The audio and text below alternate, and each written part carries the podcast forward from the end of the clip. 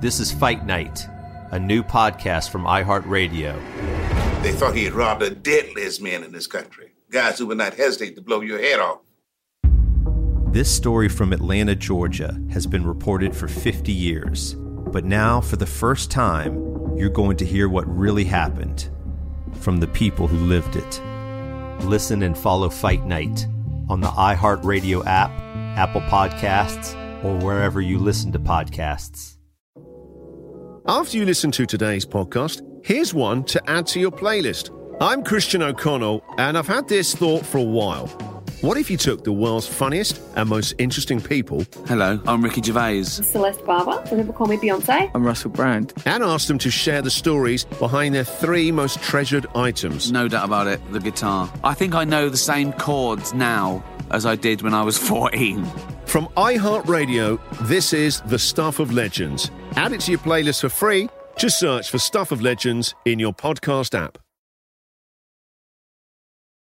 For the week of Thursday, July 2nd, the calendar has officially rolled over into the second half of 2020 and into our fifth month of coronavirus lockdowns. And that's not all we have to be concerned about. While the political left expresses concerns about possible election tampering in November, the conservative right is casting doubts about the integrity of mail-in voting. And just to make sure that none of us can really sleep at night, Russia rears its head into our national dialogue once again. I'm Clay Aiken for Politicon, and I wonder, is it really plausible that the president didn't know about bounties placed on the heads of U.S. troops by Russia? What's more important, election integrity or voting access? And are they mutually exclusive? Aida Rodriguez is a comedian, actress, author, and mother, currently starring in Tiffany Haddish's Netflix comedy, They Ready? John Orloff is an acclaimed screenwriter whose writing for HBO's series Band of Brothers earned him an Emmy nomination, and who recently turned his talents to political ad-making. And Sonny Johnson is a regular contributor for Breitbart.com, a speaker, a Tea Party activist, and the host of Sonny's Corner on SiriusXM's Patriot Channel. I'll ask him those questions as well as some questions submitted by you. And if we're lucky, one of them might even know, how the heck are we going to get along? Thank you guys so much for being with us tonight, today. I never know if I'm supposed to talk about it. We record this on Wednesday nights. I'm not sure if people know that already. I imagine they figured it out because I always say tonight, but comes out on Thursdays. But we're all snuggled up in here with a nice evening thunderstorm in North Carolina. We got Sonny Johnson, John Orloff, and Aida Rodriguez with us for this week's episode. Hello to everybody. Thank you guys for joining us. Thank you for having us. Thank you for having us. Thanks for being back, Ida. I'm a friend of the Politicon podcast, and everyone else, new family members also. It's been a news heavy week. I feel like it kind of sounds stupid to say it's a news heavy week every week because it seems like every week is one. But this Russia story has probably been the biggest one of the week. Would you say that's probably the biggest news story of the week? Anyone want to disagree with that? I think it's probably the big one. And I got to say, I want to get an understanding from y'all as to how much we should be concerned about this this entire story about Russia putting bounties on U.S. service members' heads to get Taliban fighters to kill U.S. service members in Afghanistan. The president's response, or some people say lack of response to it. Is this, Sonny, I want to ask you, we'll start with you. Is this something we need to be concerned about? How worried are you? Well, anything that comes out of Russia, we have to make sure we keep an eye on, because they are one of the biggest geopolitical foes that we have. And so we are at the moment looking, most eyes are on China. And when Russia has the ability to move without inspection, they tend to do things that will undermine and undercut what we're trying to do in America. So whenever you hear anything coming out of Russia, we need to be very, very wary about understanding who they are, what they want, as far as to eclipse us as being the biggest force and dominating force that they have in Europe right now, and allow their influence to continue to spread. And I think so a lot of the things that they are doing with their energy industries and a lot of the things that they are doing with inside their own borders should give us a lot of concern as well as they lock down more and more on their own people. So it's a lot of things coming out of Russia that we can be looking at right now. But killing troops. But killing U.S. troops, that's a pretty big deal, would you not say? But that's when you hear that and you're and the it's always the thing that you hear is one hand, but you need to be watching what they're doing with the other hand. And that's what I mean. You're going to get a bigger impact over their new energy deals than you're going to get out of this story. And it's more important for us if we're going to be looking at the safety of Europe going forward, because I don't think that they are a direct threat to the American homeland. But if we're going to be looking at the security of Europe going forward, that is something we need to be taking a real serious look at. I am for pulling the troops out of Afghanistan from the get-go. So this wouldn't even be something we had to discuss or worry about if we just bring our troops home. And I am for that. In fact, I think we've been there too long. We've spent too much blood and treasure, and it's time for our people to come home. Aida, you want to jump in here? Sorry. Go for it, John. You jump in. How about Germany? Should we be pulling troops out of Germany like we are doing? We have with Germany. We have deals with Germany to be there. Germany wants us there, and that is a very big difference.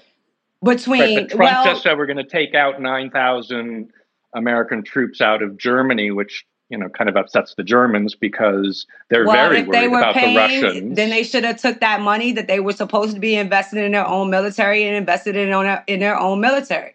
We are not here to hold their hands through protection of their own borders and their own country. Whoa, folks! Hold on now. Let me restate the title of the show here before y'all get carried away. We usually go at least 15 minutes before someone starts fighting with each other. I want to focus. I'm going to bring it to Aida because I want to. I will say, Sonny, I really want to double down on this specific issue with Russia putting bounties on the heads of U.S. service members. And I'm not going to discount what you said about Russia being a threat in lots of areas, certainly. But but what's been in the news this week has been this particular story. And Aida, I'd love to hear you weigh in on how concerned you are about that, or if you think it's overblown, that this is something that countries do all the time. What's your take on this story in general that's kind of taken over the media right now? Well, I mean, with respect to, I agree with Sonny. I think that it is important for us to pay attention to what Russia is doing. And of course, a lot of us call ourselves, patriots. And when you see these situations with the soldier that they just found, whose body they just found in Fort Hood, or the soldiers who end up being casualties abroad for the corruption of governments and all of this stuff. Of course, if we are to call ourselves patriots, we should be alarmed about the fact that we are losing lives at the hands of, a government that we know does not care about the well-being of this country and would love to see us under their thumb as well. But, I think that we always, I'm not a Donald Trump fan nor supporter, but we always scapegoat with Donald Trump, and we don't hold other people accountable, like the people in the military and the people in government who are also part of decisions that are being made on behalf of the United States. And we take into account that Donald Trump is aware of all of this stuff that's happening when he's, he said he doesn't read everything. So he's not up on everything that's going on. Of course, I think we should care about that. My uncle served in the military for 30 years and he was on several tours, and he was out in active combat. Do you think, how I would feel that he would be a casualty to his own government, who he, pledged his life to go out and fight on the behalf of the freedom of the American people? So, yeah, I think it's a big deal. And I think it's one of the many things that Putin and his corrupt government that we enable and we're complicit with at times, they continue to do to undermine our democracy. John, any thoughts on this Afghanistan story specifically? Yeah. I mean, I have a little bit of a different take. I think it's an incredibly big effing deal. And I think that this is something to completely blame on Trump and his inaction, and to call him out on it. It is unprecedented that we would be in this situation without an actual reaction, a formal reaction. And in terms of responsibility, I would argue that this is the kind of thing that there really is only responsibility at the extreme top.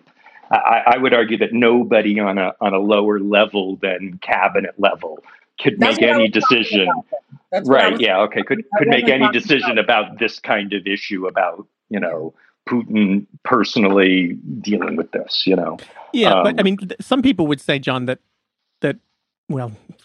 facts would say that countries have done this type of thing that Russia is doing and have been doing it for decades. We did it arguably in Afghanistan ourselves when we tried to, back in the 80s, when the Mujahideen was in power, and we were trying to get rid of that situation as they were breaking the Russians. So right, so we've done it ourselves. Other countries have done it to our troops. Iran, maybe more than we actually know about. So is it the action of Russia that you're more concerned about, and what they have done, or is it the action or the lack of action from the administration that bothers you more?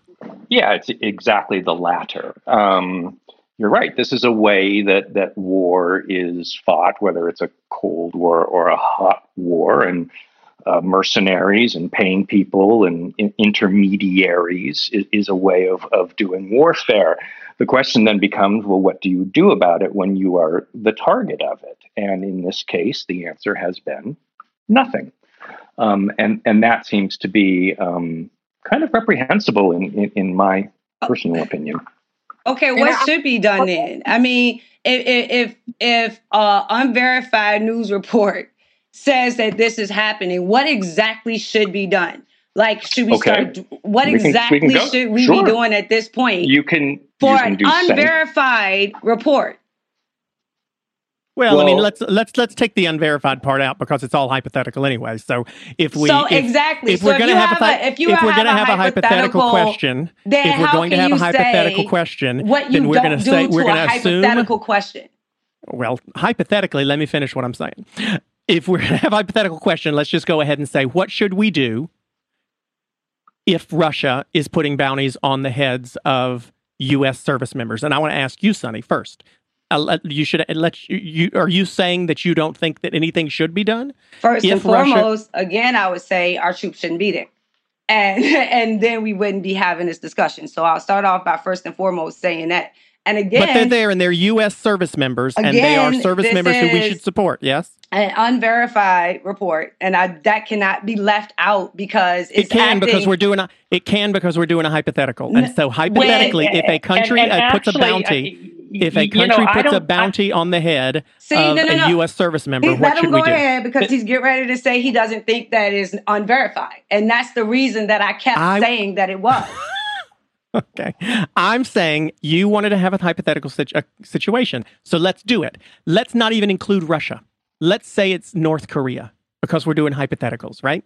North Korea, Sonny, has placed bounties on the heads of U.S. service members and told the Taliban they will pay... North Korea will pay Taliban soldiers who kill U.S. service members. What should we do in that situation? Not Russia. Hypothetically, North Korea's done it. How should we respond? To me, it really doesn't matter who is doing it. The fact anyone who was to put targets on our troops and actually carry through with the threats should meet the full force of the United States military on the battlefield. So if they are in that area and they think that that money is so tempting that they want to try our troops, then I would say if our troops are going to be there, then give them the power to lethally assault anyone that would come after their ability to come home to their family and to their country.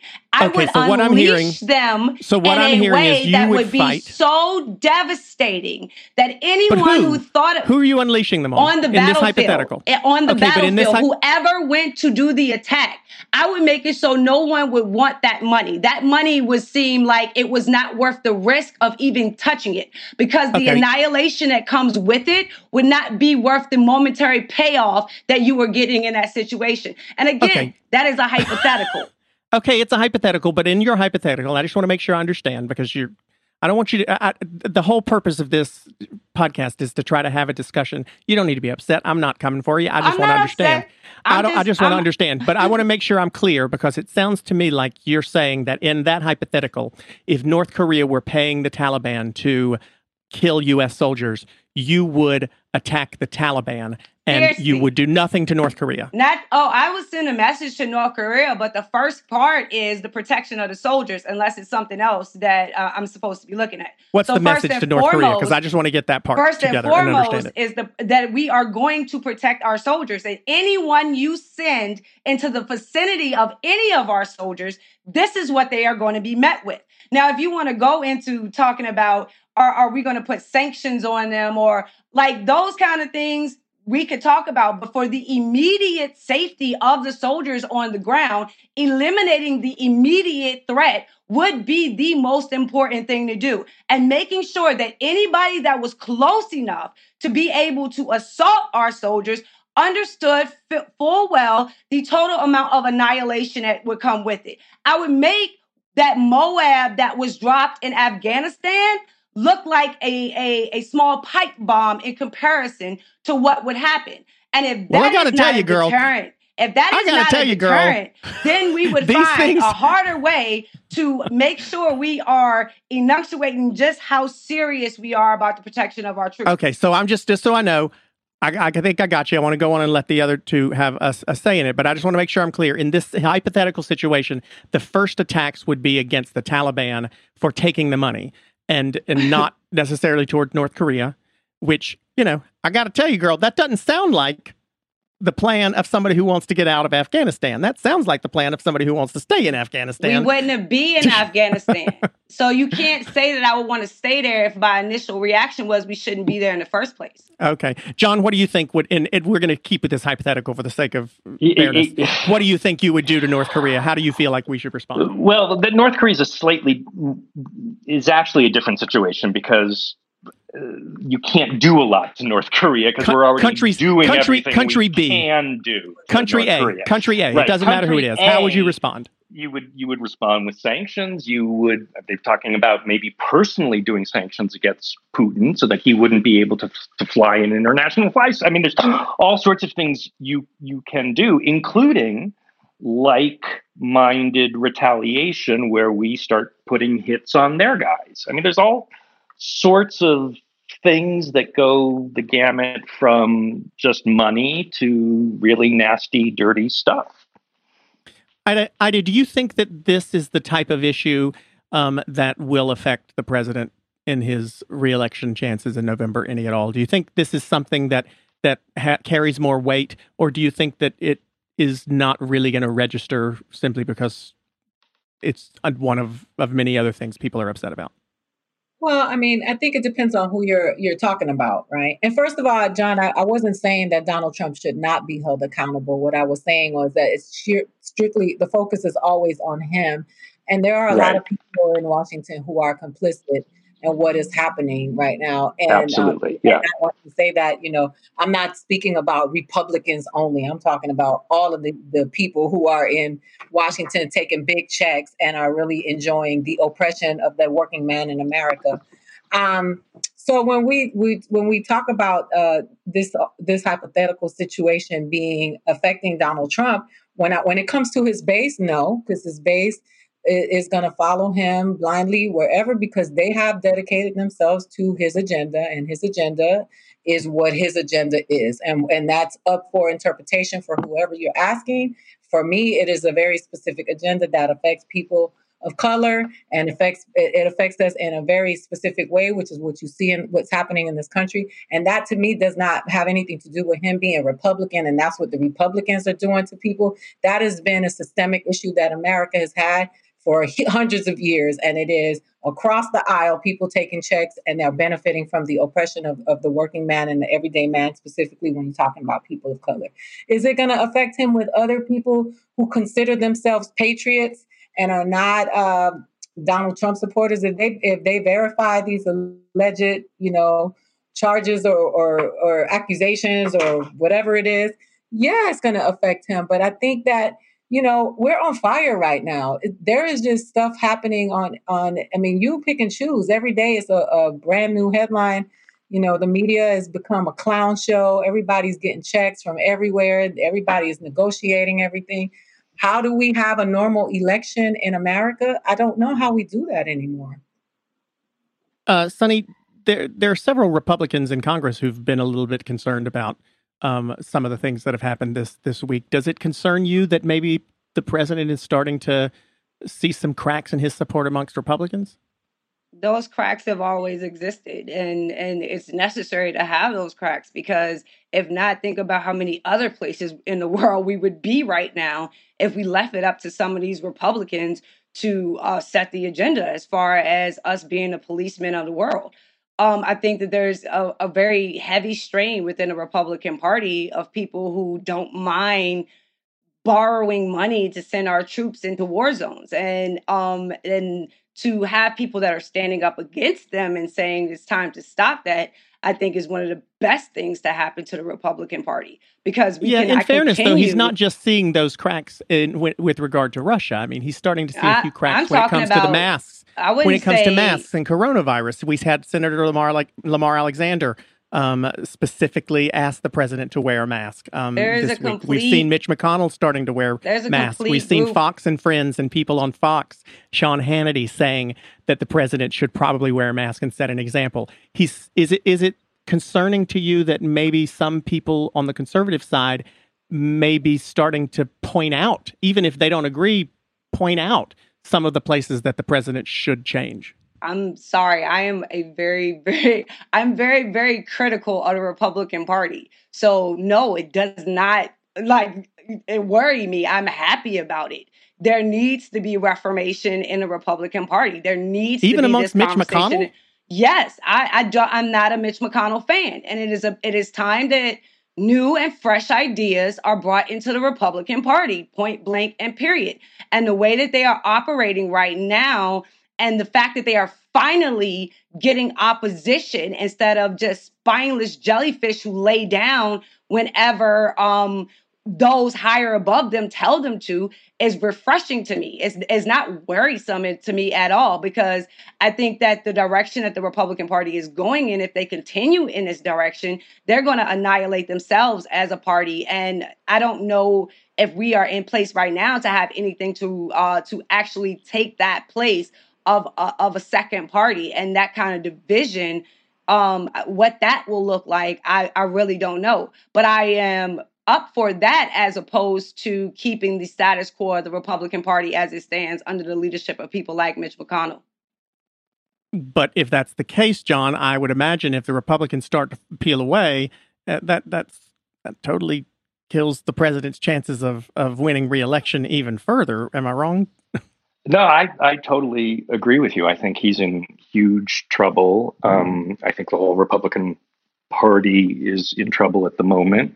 And I think it's going to get a lot worse with COVID's numbers getting worse. I think that's really going to be, at the end of the day, in November, we're going to be talking about Russia and Mueller and Russiagate and all that stuff. But really what people are going to be grappling with is how many people do they know have died.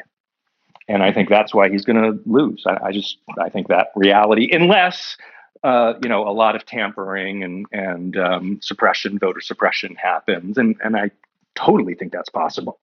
And that's why I would urge that we need very large margins in November to battle the arguments that are going to come probably starting election night.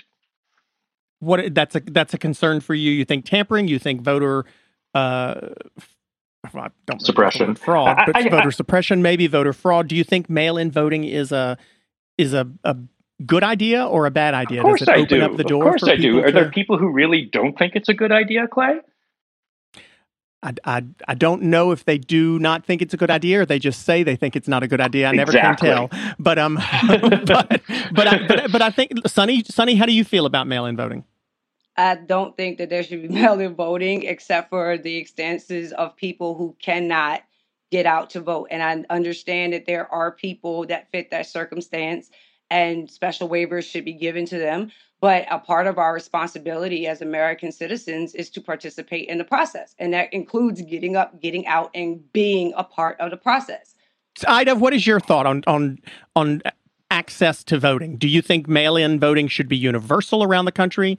Do you think some people have talked about the need to take the voting process out of the hands of states and put it at the federal level and make federal elections governed by one particular body so that we don't have 20,000 different voting election boards in all the different counties and states in the country?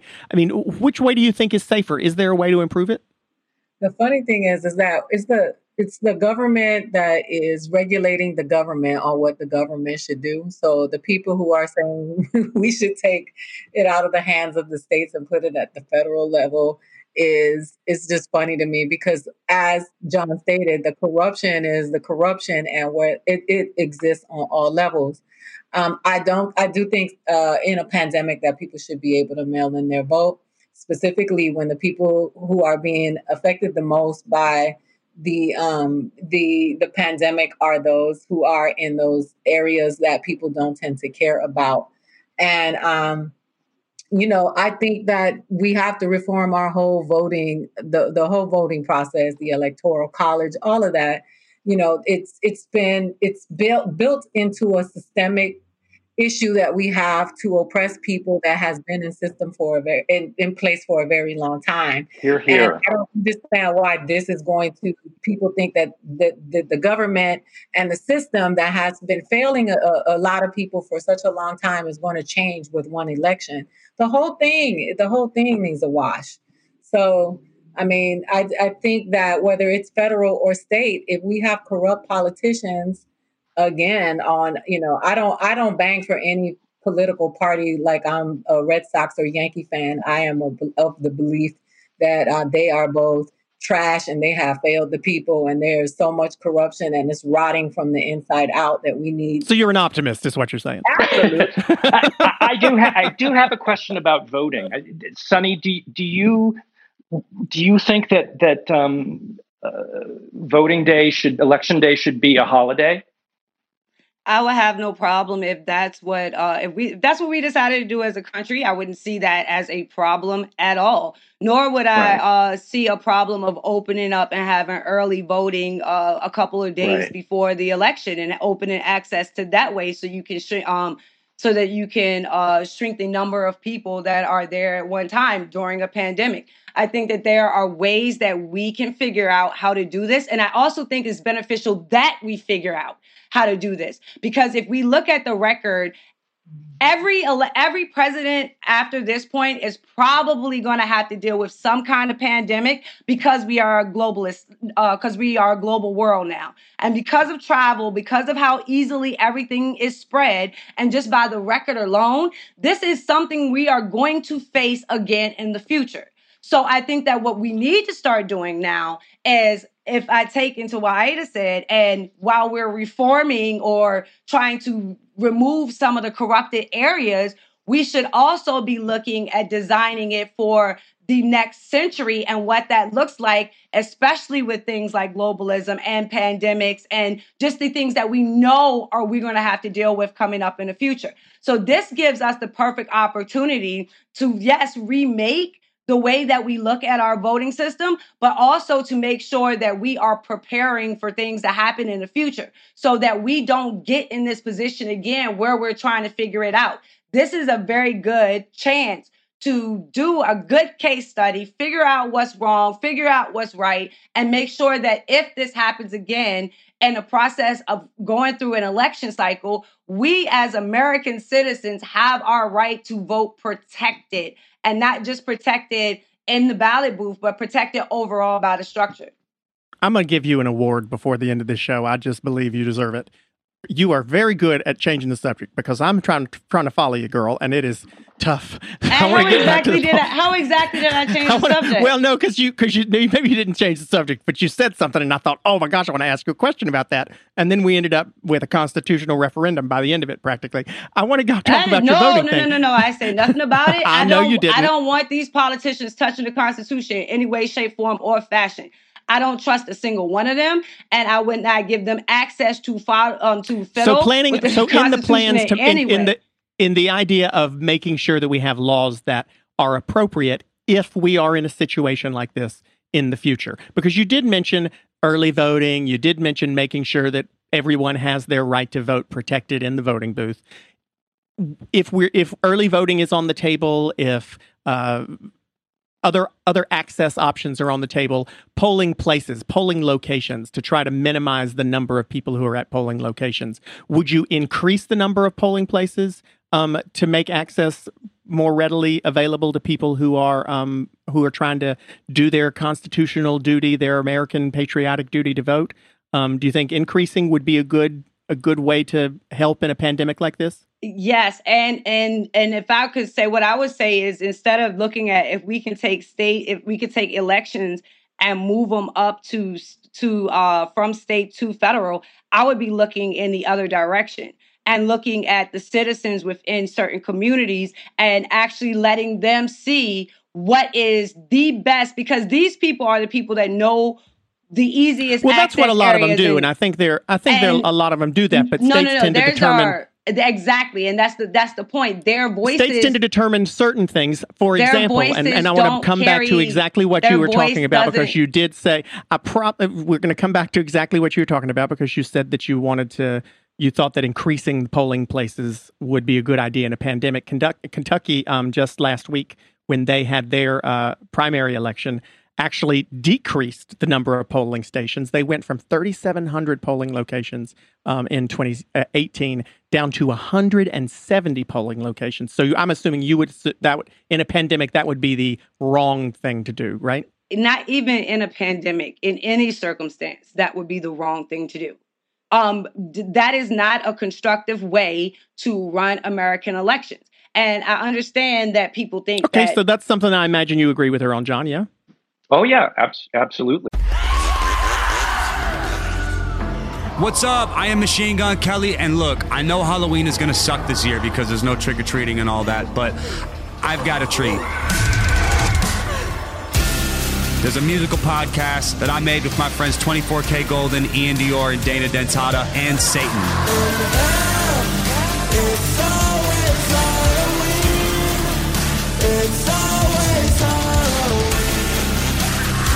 Well, Satan's not my friend, but Tommy Lee is, and Tommy Lee is playing Satan. But don't just take it from me. Tell him, Satan. Thanks, dude. It feels great to be playing Satan on this podcast. This Halloween, listen to Halloween in Hell on the iHeartRadio app, Apple Podcasts, or whatever you get your podcasts on. Soundtracks available on Spotify or wherever you stream your music. But I mean, like, everybody's got a podcast these days. But what would I know? I'm Satan, for God's sakes. Don't even get me started. After you listen to today's podcast, here's one to add to your playlist. I'm Christian O'Connell, and I've had this thought for a while.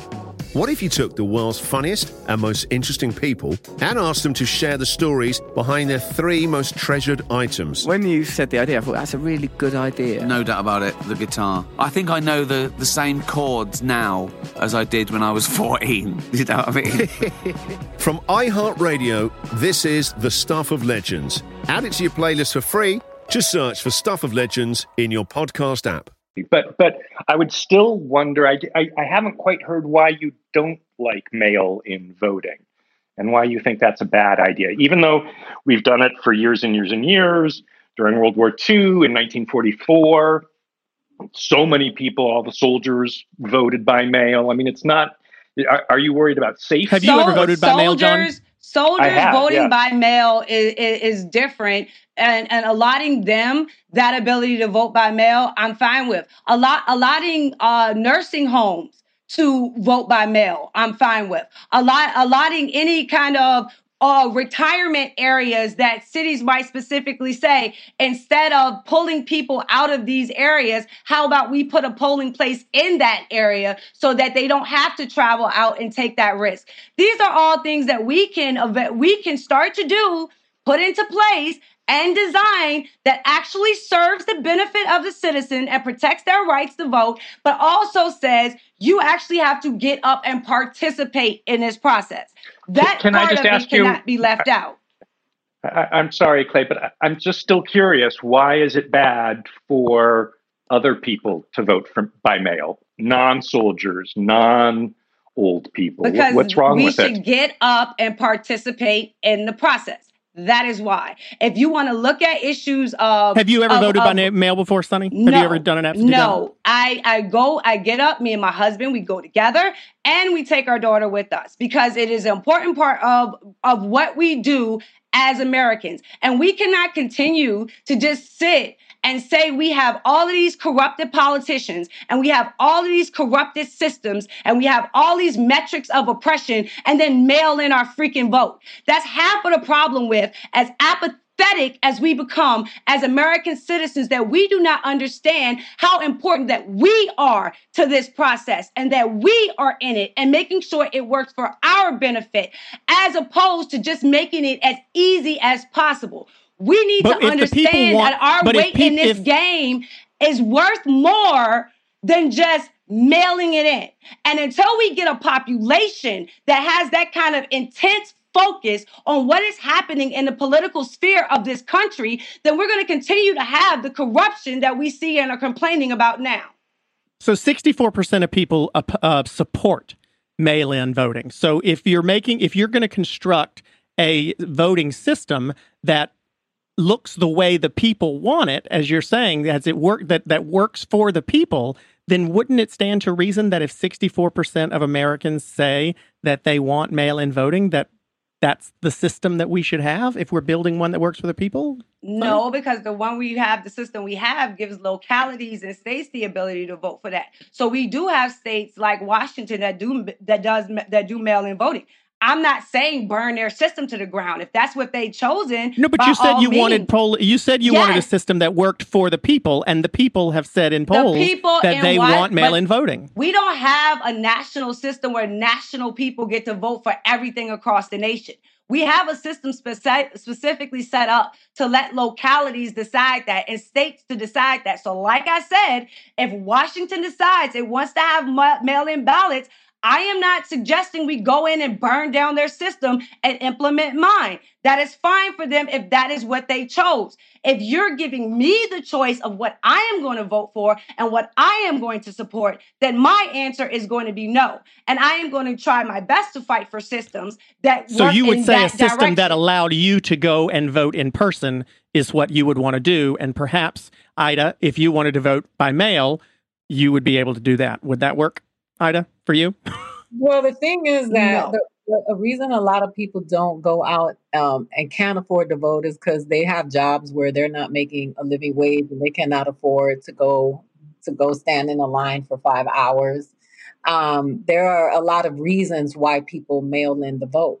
Now, one of the things that I hear and with Sonny and I, as a person of color, my grandmother came here in the 50s and was submerged.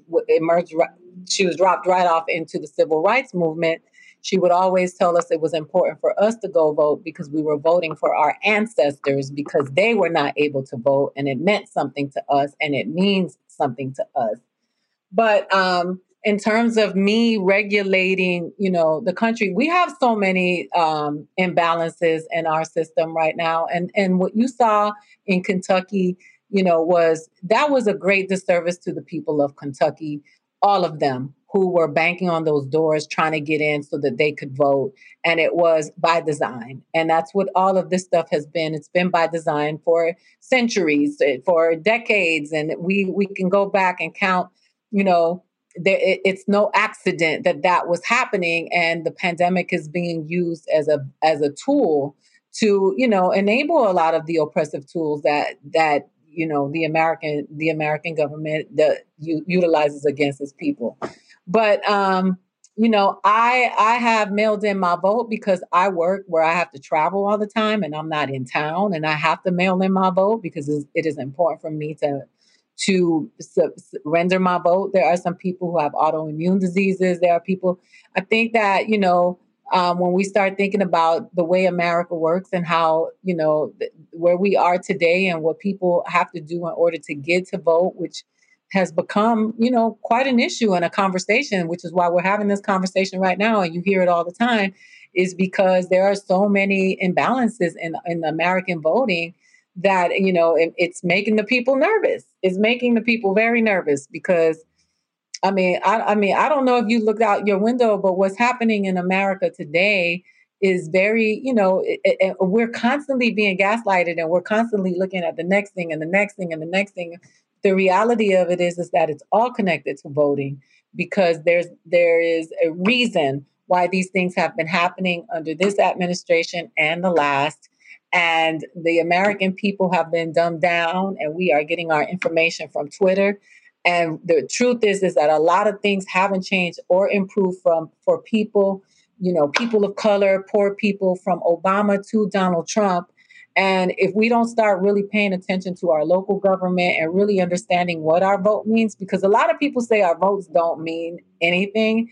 And I would beg to differ, because if they didn't mean anything, they would not have locked those people out in Kentucky. There wouldn't be. Well, let's move to a topic where some people would say that maybe a few people did see some things for them improve over the last few weeks. The Supreme Court handed down a few decisions over the past 2 weeks that have surprised, I think, a lot of court watchers, because they handed down decisions that upheld DACA. They handed down decisions that said that being LGBT was not something that people could discriminate for in job and employment. And they upheld or struck down a anti-abortion law in Louisiana just this week. And in each of those cases, Supreme Court Chief Justice John Roberts sided with the justices who typically vote with the liberal side. And in the LGBT employment case, Supreme Court Justice Gorsuch, who was nominated by Donald Trump, actually sided with John Roberts and the liberals to say that you cannot fire someone for being gay. That's ironic to me a little bit, Sonny, because certainly Supreme Court Neil Gorsuch was somebody who was touted by the president as being a conservative justice in the mold of Antonin Scalia. But his vote and his decision, he actually wrote the decision in that case, was not one that I think most people would say Antonin Scalia would have held. And John Roberts has three times in the past 2 weeks voted with the liberals. What does that say to you about the direction of the Supreme Court, Sonny? And with Justice Gorsuch's decision, what does that say to you about President Trump's ability to appoint a Supreme Court justice who will make decisions that satisfy his base? The Supreme Court justices are not supposed to satisfy a base. They're not supposed to satisfy a political party. So even if I were to say I disagree with what they did, it wouldn't change the fact that is not why they're there. They're not there to go off of my opinion or my political ideology as to how they see and rule a case. So I think that this shows that you can have objectivity in the Supreme Court, and I think that will be important for all of us going forward, that they are looking at it case by case and not based on an ideological rule. And out of all of that, sometimes we're going to agree with what they come out with, and we're going to disagree with sometimes with what they come out with. But I think that at least goes to show that there is some level of objectivity still left in the Supreme Court. And we as a country should be able to cheer that and realize that if we can have one institution that is not separated down a political line, but actually looking at the function of their job as their primary metric, then I think that is a win for the American people. And that's just John Roberts moving to the left. John is no, I'm moving to the left. Way more cynical than Sonny, starting with 2000 and the Supreme Court in Gore v. Bush about the apolitical nature of the Supreme Court, which is to say, I don't think there is an apolitical nature that Sonny is talking about. I would argue that I think this is actually possibly a really cynical move by Roberts, because as the Chief Justice, he has a somewhat larger responsibility to not just the court, but the Supreme Court as an institution. And it certainly feels when you have 5-4 decisions, it's a very, very tricky thing. We're not supposed to have 5-4 decisions, and it's only been in the last 15, 20 years that we're getting so many of these really tight decisions. And because of exactly what Sonny was saying, that people are starting to be cynical like me and think that that's all politics, i.e. Gore v. Bush and most of the 99% of the Roberts Court's rulings are very political and a loss across political lines, or written across along political lines. So I think these are issues of institutionalism and making sure that the court doesn't have the smell of over politicizing events. Aida, should we regret, take back, I shouldn't say we, should folks who opposed Gorsuch's nomination give him credit and take back some of the sky is falling rhetoric that they threw at him during his nomination, if he has sided with a pretty groundbreaking landmark decision, especially for gay rights? No. I don't think anyone should take back anything that they felt and said if they said it from a place of authenticity. I mean, if people are uninformed and they're just going by what is trending on Twitter, then maybe they should do a little more research and know what's going on. I don't think you should give credit to politicians for doing the jobs that they're supposed to be doing. I used to bring home A's to my dad, and he would say, "What do you want? A cookie? That's what you're supposed to be doing. You don't get props for getting an A."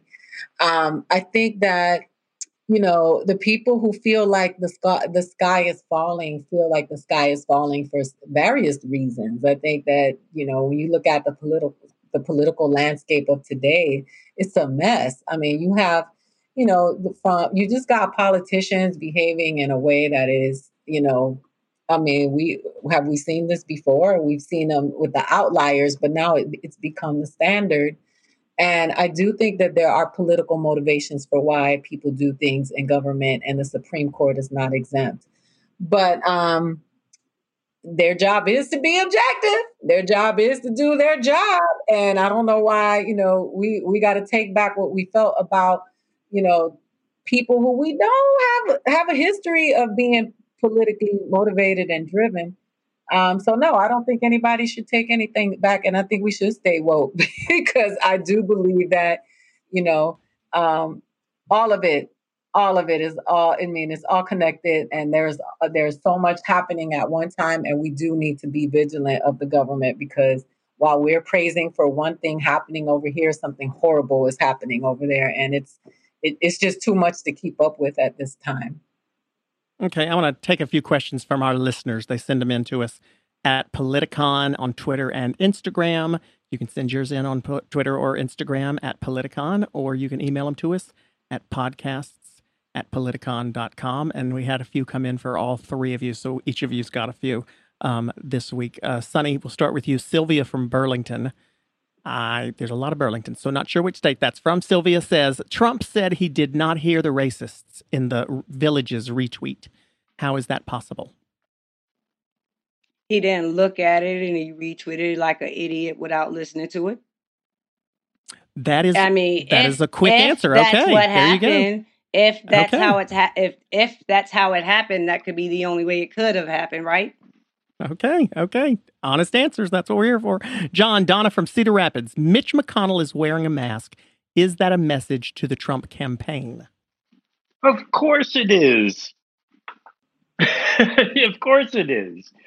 Yes, okay. They know they are in trouble, and they've got to fix it, and they've got to do it fast.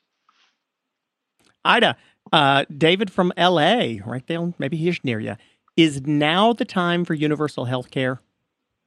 I feel like always is the time for universal health care, especially during this pandemic where you see so many disparities in the treatment of the people who are coming down with COVID. And it's not just Black and brown people, it's poor white people. I'm a universal health care person all the time. I don't waver from that. I don't think it should be conditional. I think, healthcare should be a right, not a privilege. Sonny Art from Jacksonville says, if the polls don't pick up soon, will Trump drop out? No, I don't think he'll drop out. I think he will use every excuse he can to say why the system was against him, as opposed to actually putting together a coherent plan to reach outside of his base to more people. Okay, I don't usually stop during these, but I'm going to stop and ask you. Both of those last two answers, Sonny, surprised me. I'll wait till we get to the last one for you. But those surprised me from you. John, I'll move on to you for right now. Kenneth from Tampa asks, Biden in the basement seems to be working. How can he fuck it up? How can he fuck it up? I really think he can't. I mean, I guess if he went out and I think this election is such a referendum on Trump, and Trump is such a unique, historically awful candidate, figure and incumbent and human being that I don't think there's anything he could do. He can talk. That's what he can do. If he goes out there and starts talking. Okay, yep. Ida, that leads me right to the next question for you. Jason, who sent us a message via Twitter, asks, what's your favorite thing about Joe Biden? My favorite thing about Joe Biden is those memes that they had when Obama was president, and it was him saying things that were inappropriate. That's my favorite thing about Joe Biden. I think that him being quiet has been effective in the truth that Donald Trump isn't quiet.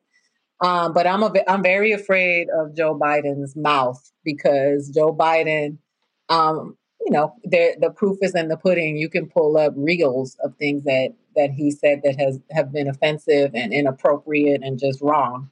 But my favorite thing about him is, I don't know. I'm you gave us the memes. That works. Are you going to vote for him? Am I going to vote for him? Yes. I have no choice at this point. Okay. Sonny Javier from New York City. When will the Europeans allow Americans to travel there again?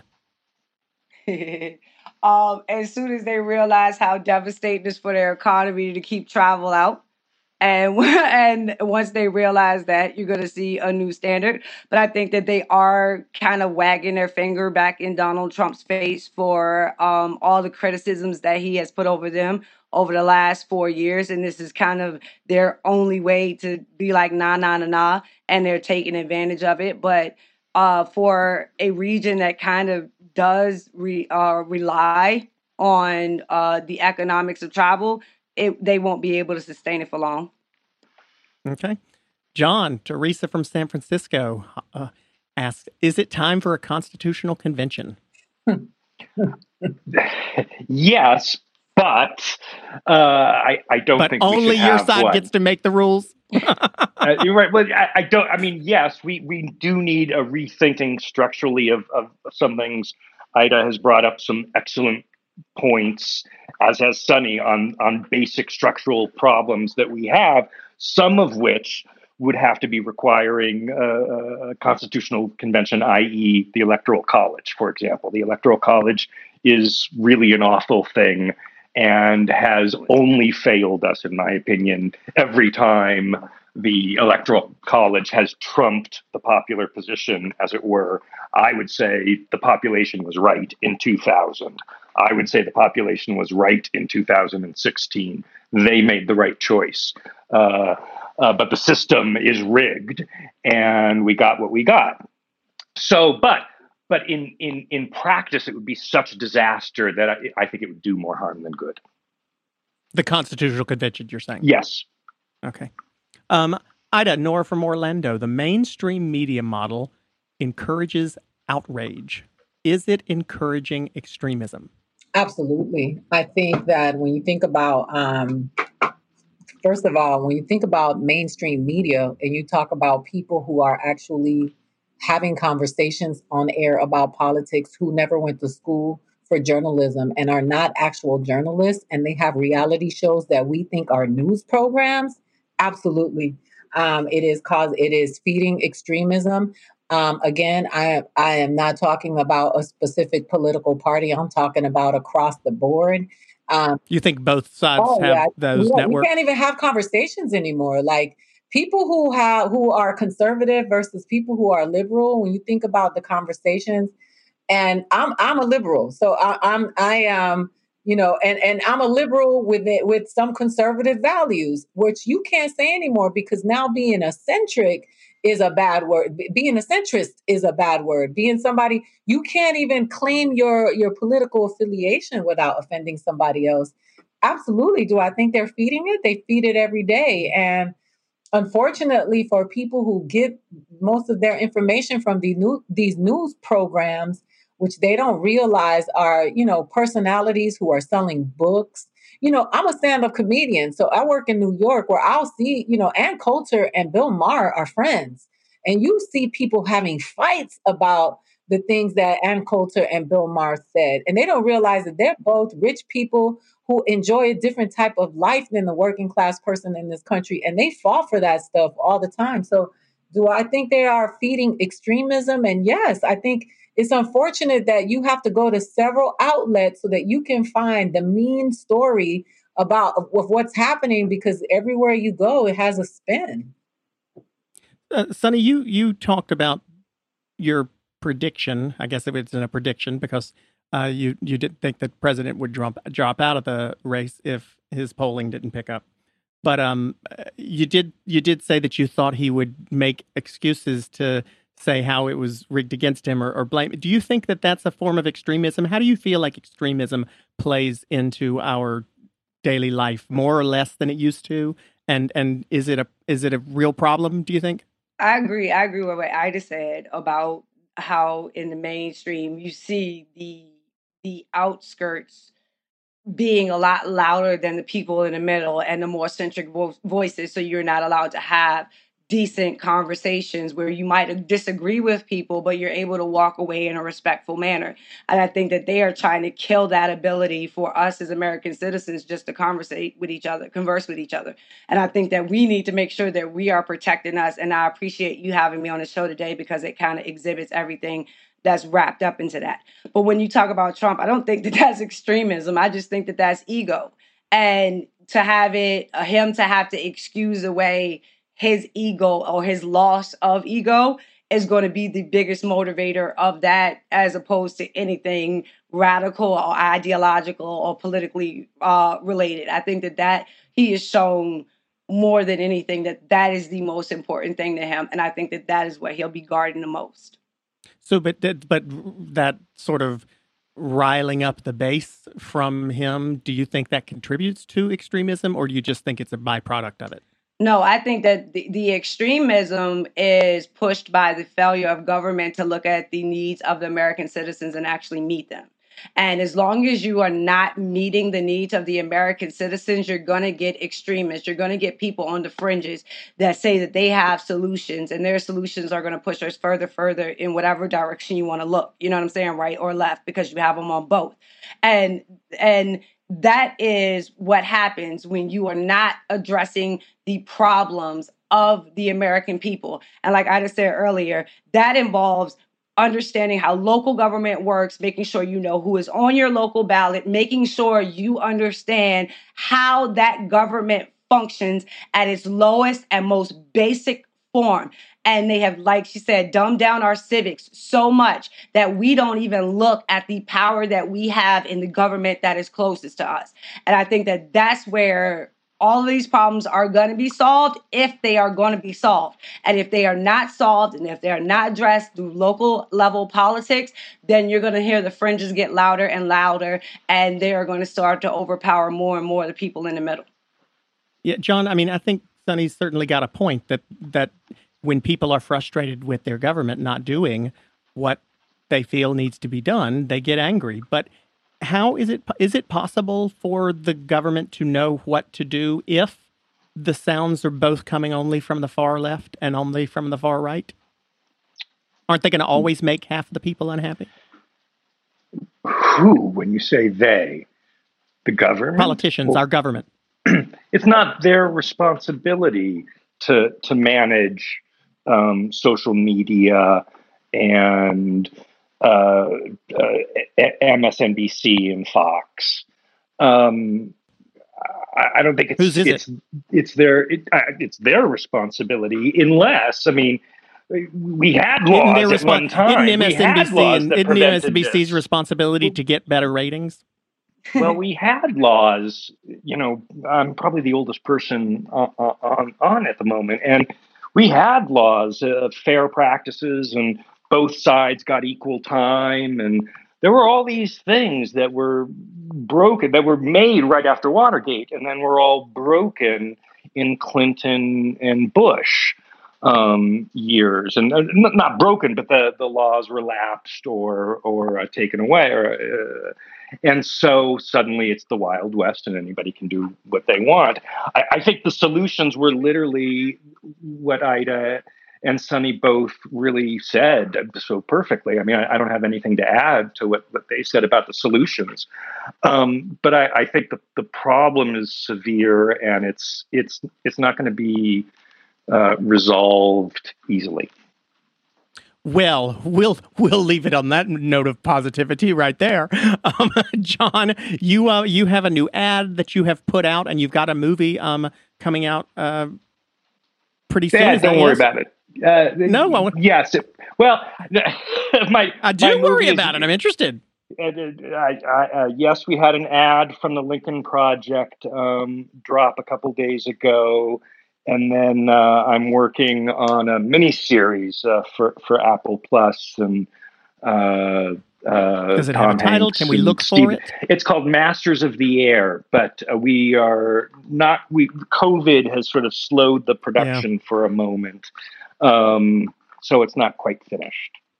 Well, I imagine that is going to be a hot second till everybody gets back to work in production. But we will be looking for Masters of the Air when it comes out. You can also see Band of Brothers is on HBO Max right now. If you want to go back and see some of John's Emmy-nominated work, you can do that there. Aida, where can we see you? Your show's on Netflix. Your show with Tiffany Haddish is on Netflix, streaming right now. If people haven't seen it, they can see that. Where else can we see you? Fridays, I have a visual podcast on that I stream live on Facebook, YouTube, Twitch, and Twitter. It's called Truth Serum, where we talk about social. Truth Serum. Nice. Yeah, we talk about social and political issues from the perspective of people of color, because when you watch Fox News or CNN, you always have the puppets that belong to, you know, the establishment, and you don't get to see the people who actually, you know, have varied point of views about different issues, social and political alike. So,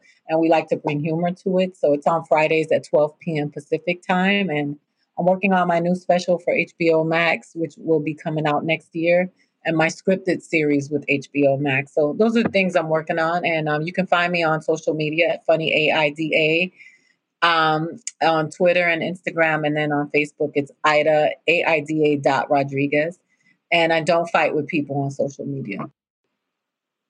There you go. You're in the minority there, I think, because that's what most people use Twitter for. Yeah. Sonny, I got to tell you, if you also have a show on HBO Max, I'm quitting, because I'll be the only one who doesn't. At that point, where can we see you? I have a show on SiriusXM Patriot every single Saturday, 1 to 3 p.m. Eastern. It's called Sonny's Corner. We look at Black conservatism. It is a Black conservative centric show, and it's probably one of the only ones on the right that effectively actually talks about Black conservatism as opposed to like the lily white version that's put in mainstream America.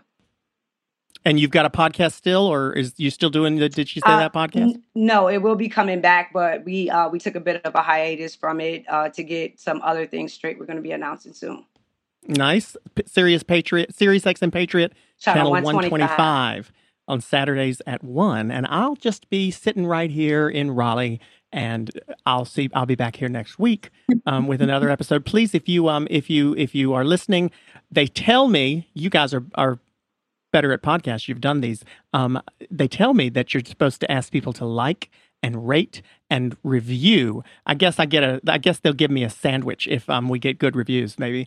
So like, subscribe, rate, and review. How the heck are we going to get along? Come back here next Thursday for a special episode we have coming up next week. We'll hopefully be announcing a little bit more about that later on in the week for you.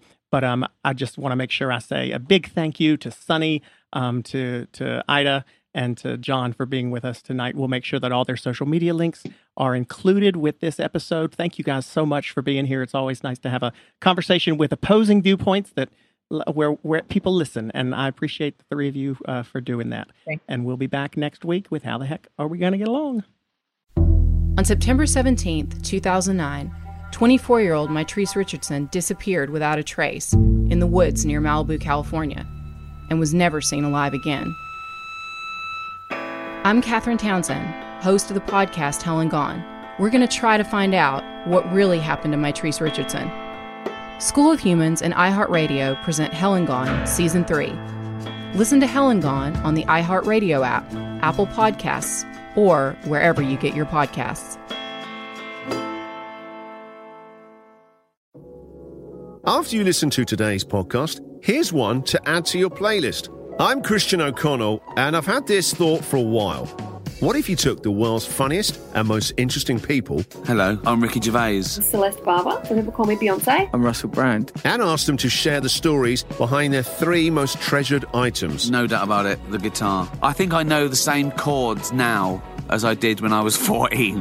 From iHeartRadio, this is The Stuff of Legends. Add it to your playlist for free. Just search for Stuff of Legends in your podcast app.